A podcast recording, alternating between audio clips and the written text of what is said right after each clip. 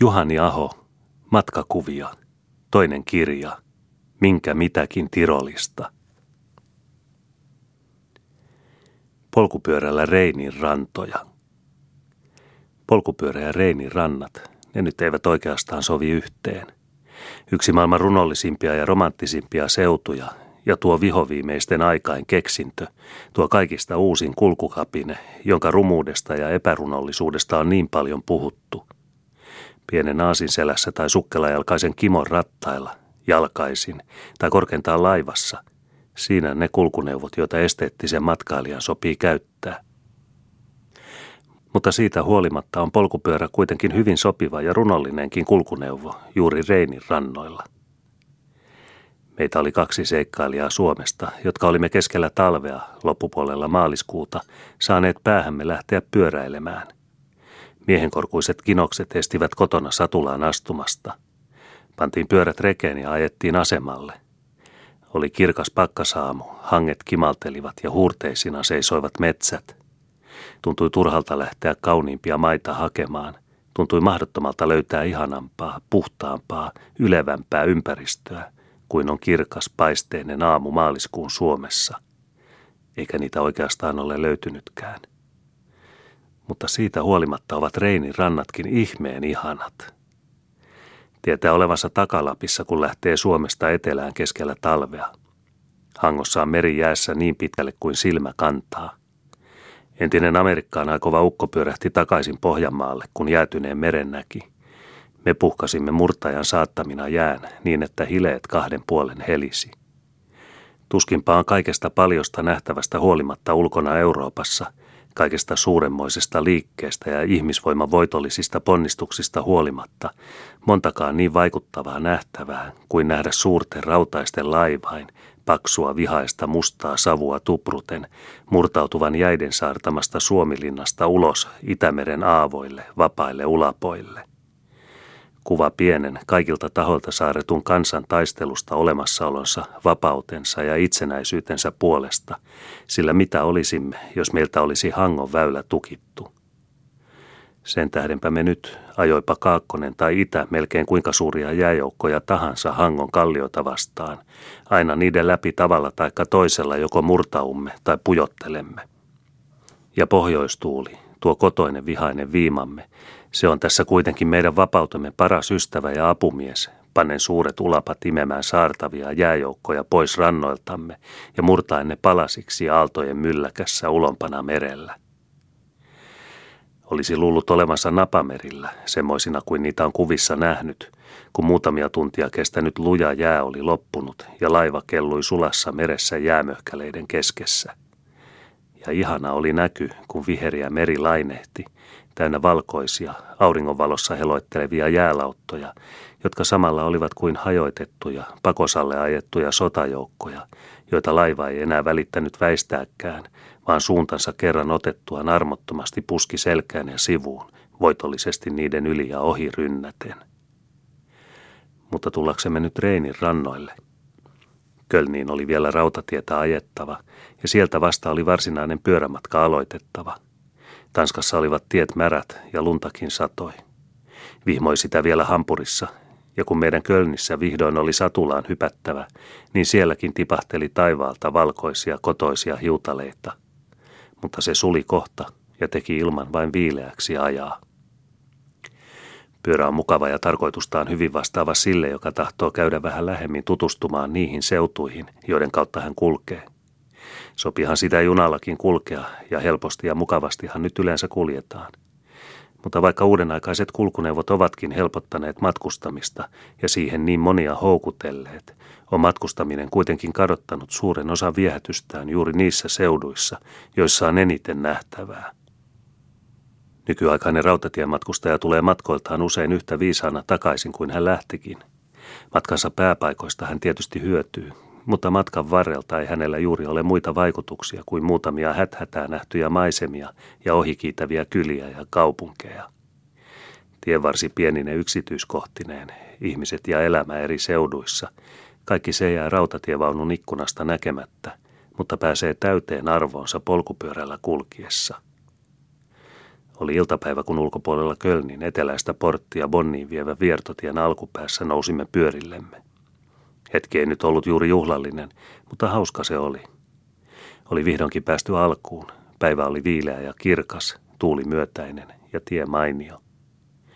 Keinuttuamme laivassa, täristyämme rautatiellä ja kyllästyneenä suurten kaupunkien meluun oli meidän sanomattoman suloista istua satulassa notkahtelevien vieterien päällä ja hengittää raitista kevätilmaa.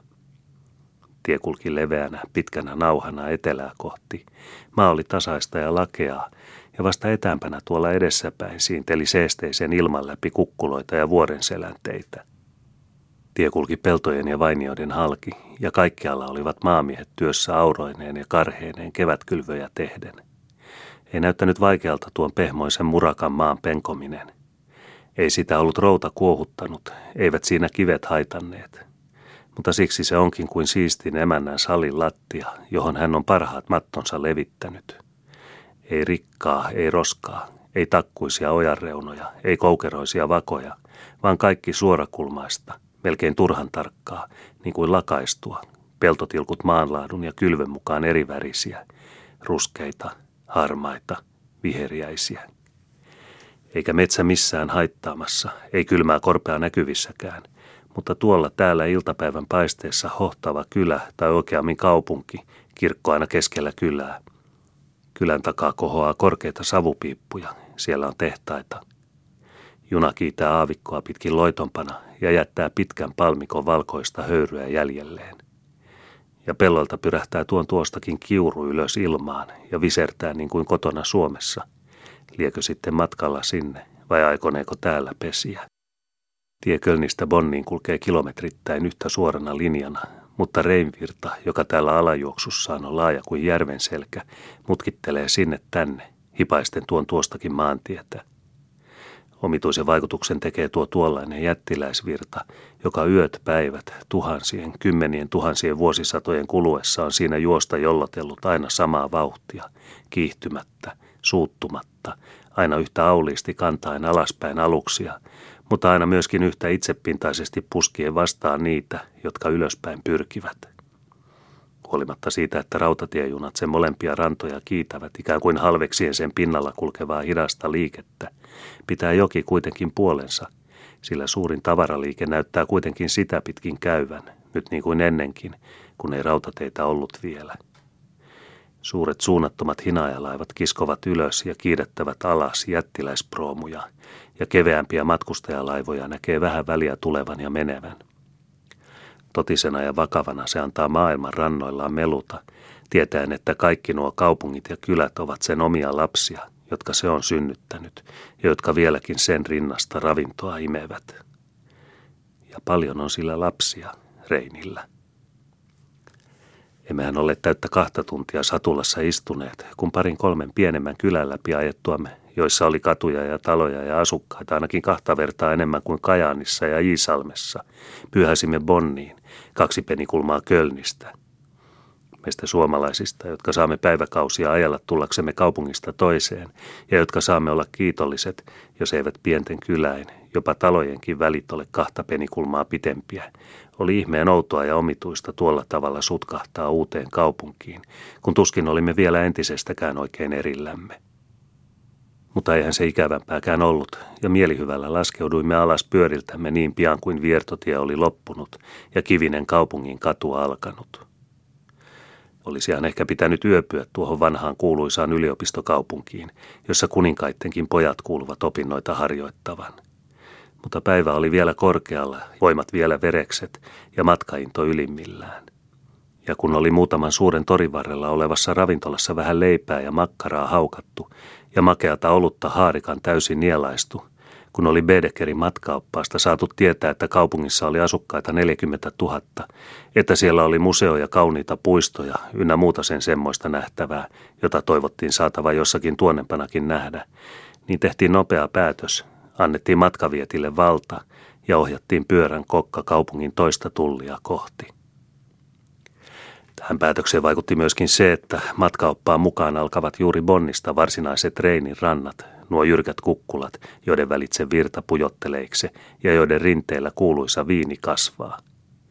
Bonitse on juuri Tasangon ja Vuorimaan rajalla, ja ihana, laaja puistokäytävä johtaa sen eteläisestä tulliportista jokea pitkin kukkulamaisemaa kohti, joka nyt kohoo aivan tuossa edessämme, ja jota kohti pyörämme iltauringon valossa välkähdelle meitä kantavat.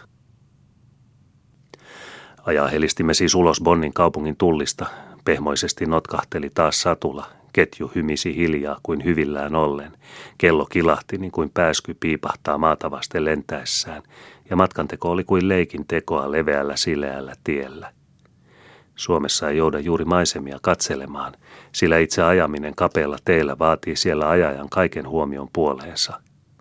Täällä istuu pyöräilijä satulassaan kuin vaunussa. Ei tarvitse pelätä ojia eikä rattaa jälkiä, vaan saa omistaa koko huomionsa maisemalle ja kaikelle, mitä tien varrella on nähtävänä. Kaikkia yksityiskohtia ei pyöräilijä kuitenkaan tule tarkastaneeksi – Taival katkeaa siksi nopeasti, että ainoastaan niin sanottu kokonaisvaikutus painuu mieleen. Taidon siis tässä kuvata, miltä matka Reinin rantoja pitkin yleensä näyttää, ja pysähtyä eri paikkojen kohdalla ainoastaan silloin, kun pyöräkin pysähtyy. Olimme siis Bonnin saapuessamme tulleet tasangolta vuoristoon. Rannat supistuivat yhtäkkiä ja kohosivat kahden puolen virran uomaa korkeina, jyrkkinä kukkuloina. Tie, Suuri leveä viertotie noudattaa kaiken aikaa Reinin rantoja. Joskus se siitä tekee pienen mutkan, mutta heittääkö se sitten taas aivan rantaan, niin että kuuluu veden lirinä rantakivillä. Rautatie kulkee kaiken aikaa maantien mukana, voimatta sekään korkeiden kukkulain takia loitommaksi poiketa. Yhtä mittaa, miltei joka neljännestunnin kuluttua kiitää juna ohitse tai puhaltaa vastaan, kuljettaen milloin raskaita tavaravaunuja, milloin keveitä, keikarimaisia koruvaunuja, joiden ikkunoissa istuu hienoja herroja ja naisia, hekin omalla tavallaan maailman kauneutta ihaillen. Ja se, mikä tapahtuu vasemmalla rannalla, se tapahtuu myöskin oikealla. Sielläkin on sama liike, sama määrä junia kulkemassa. Ja välissä on virta, yhä vuolaampi kuta ylemmät tullaan, täynnä laivoja, proomuja, venheitä – ja siellä täällä jokin hiljalleen alaspäin köllöttelevä tukkilauttakin, tulen jostakin kaukaisesta vuoristosta, jossa on metsää. Ehkä Sveitsistä. Ehkä ne on puita pyhän Gotthardin rinteiltä, mistä se itsekin on kotoisin. Ne sieltä, me sinne päin.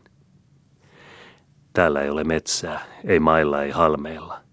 Ei muuta kuin puutarhoja ja viinimaita kukkulain rinteillä. Ne kukkulat, ne alkoivat yhtäkkiä molemmin puolin virtaa, niin että niiden väliin ajoi kuin portista sisään. Yhtenä ainoana pitkänä jonona, josta aina tuon tuostakin kohoo korkeampia keiloja, jatkuvat ne nyt jokea pitkin niin kauas kuin silmä kantaa. Mihin suinkin on viljelijä päässyt kiipeämään ja kuokkineen kiinni tarrautumaan, siinä on viinitarha. On keppiä kepin vieressä ruskeassa ja paikoin aivan punaisessa mullassa.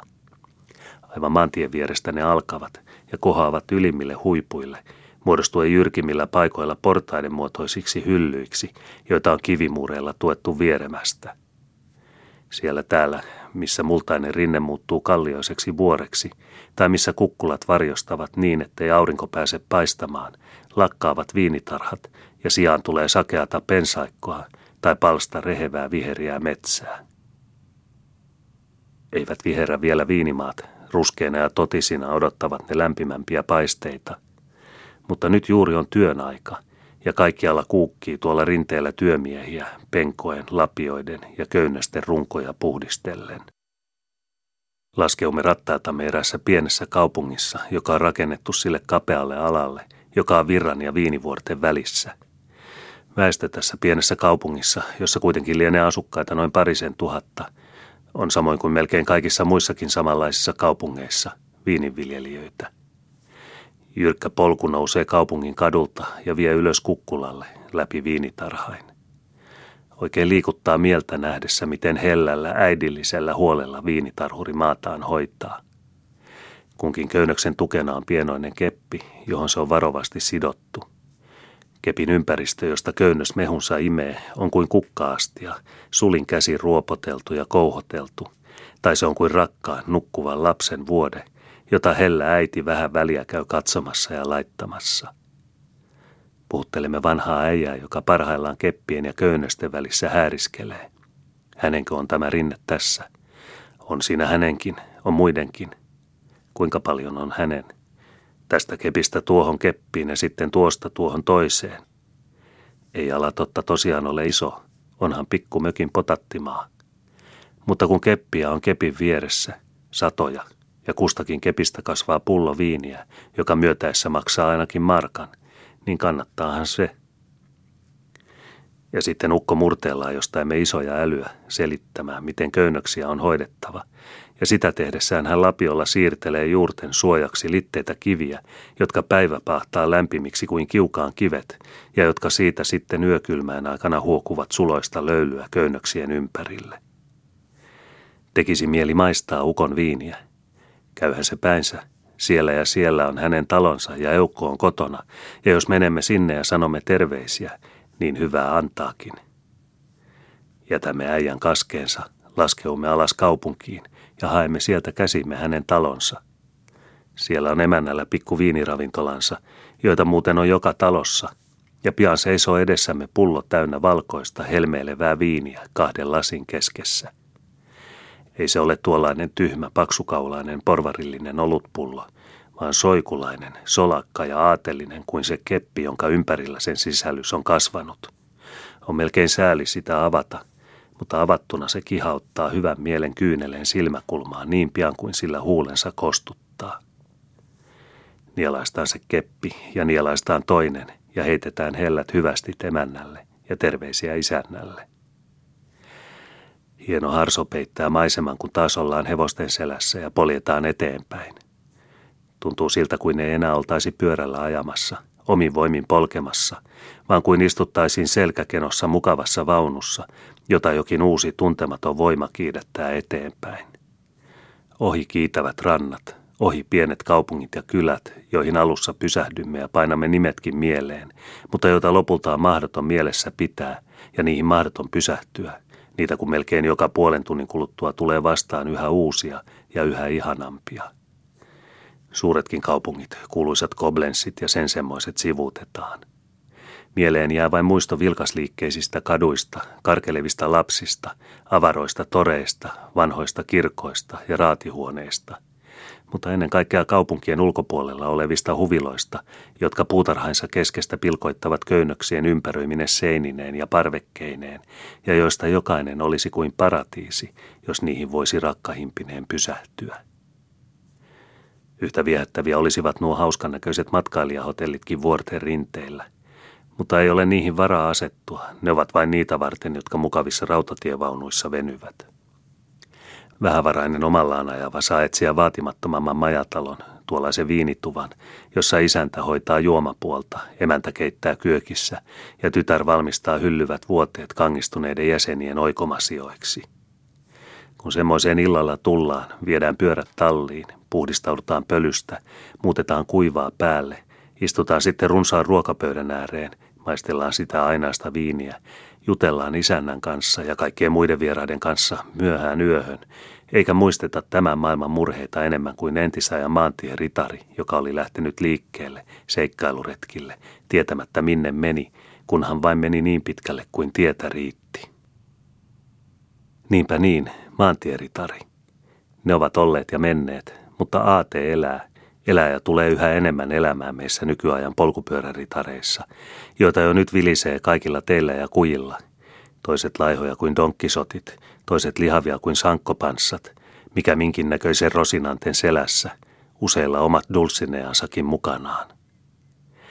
Liekö se ollut tuota hengenheimolaisuutta, joka teki sen, että me täällä ryöväriritarien vanhassa maassa, Reinin rannoilla, tunsimme itsemme kuin kotonamme, ja että me erityisellä uteliaisuudella tarkastelimme heidän vuortenharjanteille rakennettuja linnojaan. Ja niin pian, kun niitä tuli kohdallemme ensimmäinen muita vähän säilyneempi, kävimme tekemään tuttavuutta. Se riippui siellä vuoren rinteellä kuin pääskysen pesä räystäällä. Jyrkkä tie johti rinnettä ylös. Jätimme hevoset alas tien päähän ja lähdimme jalkaisin linnaa valloittamaan. Helppo tehtävä se olikin – ei tarvinnut muuta kuin seurata viittaa, joka osoittamalla osoitti, mistä olisi paras mennä. Oli se sentään koko vaivalloinen nousu, sillä pyöräilijöillä ja rakuunoilla on se yhteistä, että käveleminen heitä kyllästyttää ja väsyttää. Mutta linnaan tulo palkitsi vaivan. Ja ulkopuolella linnaa olevalta penkereeltä oli näköala mitä viehättävin pitkin reiniä ja sen molemmin puolin olevia pikkukaupunkeja ja mutkittelevia teitä. Mutta meidät oli huomattu linnasta, ja kun astuimme porttiholvin alitse sisään, josta niin monen monet ritarit ennen vanhaan olivat astuneet, tuli meitä vastaan linnan isäntä, ystävällisesti tervehtien ja avaimet kädessä helisten, ja kysyi, tahdoimmeko nähdä linnan. Tietysti tahdoimme, ja hän lähti meitä kuljettamaan. Kuljetti läpi holvien, kautta katottomien kirkkojen ja salien, näytti meille neitokammiot, vankilat, tallit, kaivot, jotka kaikki olivat siinä kunnossa, mihin ne olivat jääneet, kun linna viimeksi valloitettiin parisen sataa vuotta takaperin jonkin yöllisen päällekarkauksen kautta – Tuo nyt ei ollut sen kummempaa eikä oudompaa kuin muissakaan samanlaisissa linnanraunioissa, joita on niin monia tuhansia maailmassa ja joita on Suomessakin muutamia matkailijan tarpeeksi. Mutta oli tässä linnassa kuitenkin jotakin erikoisempaakin nähtävää. Kuljemme juuri muutamaa käytävää, kun huomiotamme herättää puoleksi maan alla oleva suuri suunnaton holvisali, jota isompaa ei ole monta kirkkoa Suomessa. Koitimme arvailla, mikä tuo oli mahtanut olla. Juhlasaliko, talliko, Navettako? Ei, viinikellari se oli. Vanhan ryöväriritarin viinikellari. Joivathan ne osasivat. Osasivat ottaa ryypyn ne pojat, klasin kallistaa. Mutta mistä tuli kaikki tuo tavara, joka moisen holvin täytti? Vastaukseksi vei meidät nykyinen isäntä, linnan vartija ja vieraiden opas, linnan korkeimpaan torniin ja käski katsoa ympärillemme. Nuo kukkulat ja rinteet, jotka tänne näkyivät, kaikki viinimaita jo silloin niin kuin nytkin. Kaikki ne ja vielä toiset rinteet ja kukkulat niiden takana. Kaikki ne olivat linnan herran viinimaita, joita hän alustalaisillaan viljelytti ja joista nesteen jättiläistynnyreissä vyöryi tuonne holvisaliin. Oli siinä, mistä itse ryypyn ottaa. Oli siinä, mitä vieraalle tarjota. Ajatus oli kovin lähellä ollakseen syntymättä, toivomus liian luonnollinen jäädäkseen lausumatta. Ollapa, että olisivat meillekin tilkkasen säästäneet, mutta nahkaansa ovat pakanat viininsä viimeiseen tippaan vetäneet. Liekö vartija arvannut aivoituksemme? En tiedä, mutta samassa hän virkkaa. Jos korkeasti kunnioitetut herrat tahtovat tyhjentää pullo viiniä. Linnanko viiniä? Puhdasta viiniä, linnan vanhassa viinimaassa kasvanutta. Josko me tahdoimme. Hän viittaa puolisolleen tuolla alhaalla, jossa hänellä vanhan muurin kyljessä on asuntonsa. Ja ennen pitkää me istumme linnan vanhan tornin katolla, pullo viiniä edessämme, jolla on se ihmeellinen vaikutus, että me pian kuvailemme olevamme emme ainoastaan vanhoja maantieritareita, vaan itse tämän linnan isäntiä, Reinin kreivejä, jotka istuvat tässä täysin varustetussa linnassaan ja tornin huipulta tähystelevät virtaa pitkin ja maantietä pitkin, eikö sieltä olisi tulossa joku kurja räämäsaksa, jolta voisimme korkeat maantieverot kiskoa. Tai jos hän siitä kieltäytyisi, niin me häntä pullolla päähän, täältä ylhäältä. Tuonne alas, missä tie mutkittelee, junat viheltää, laivat virtaa kyntää ja proosallinen maailma menee menojaan – kysymättä yhtä vähän entisten kuin nykyistenkään runoritarien mieltä, jotka olkoot itse kiitolliset siitä, että hänen saksalaisen majesteettinsa ja Preussin kuninkaallisen järjestyksen turvissa saavat matkustaa miten itse tahtovat, kunhan passi vain on kunnossa ja kun eivät vain toisten rauhaa häiritse.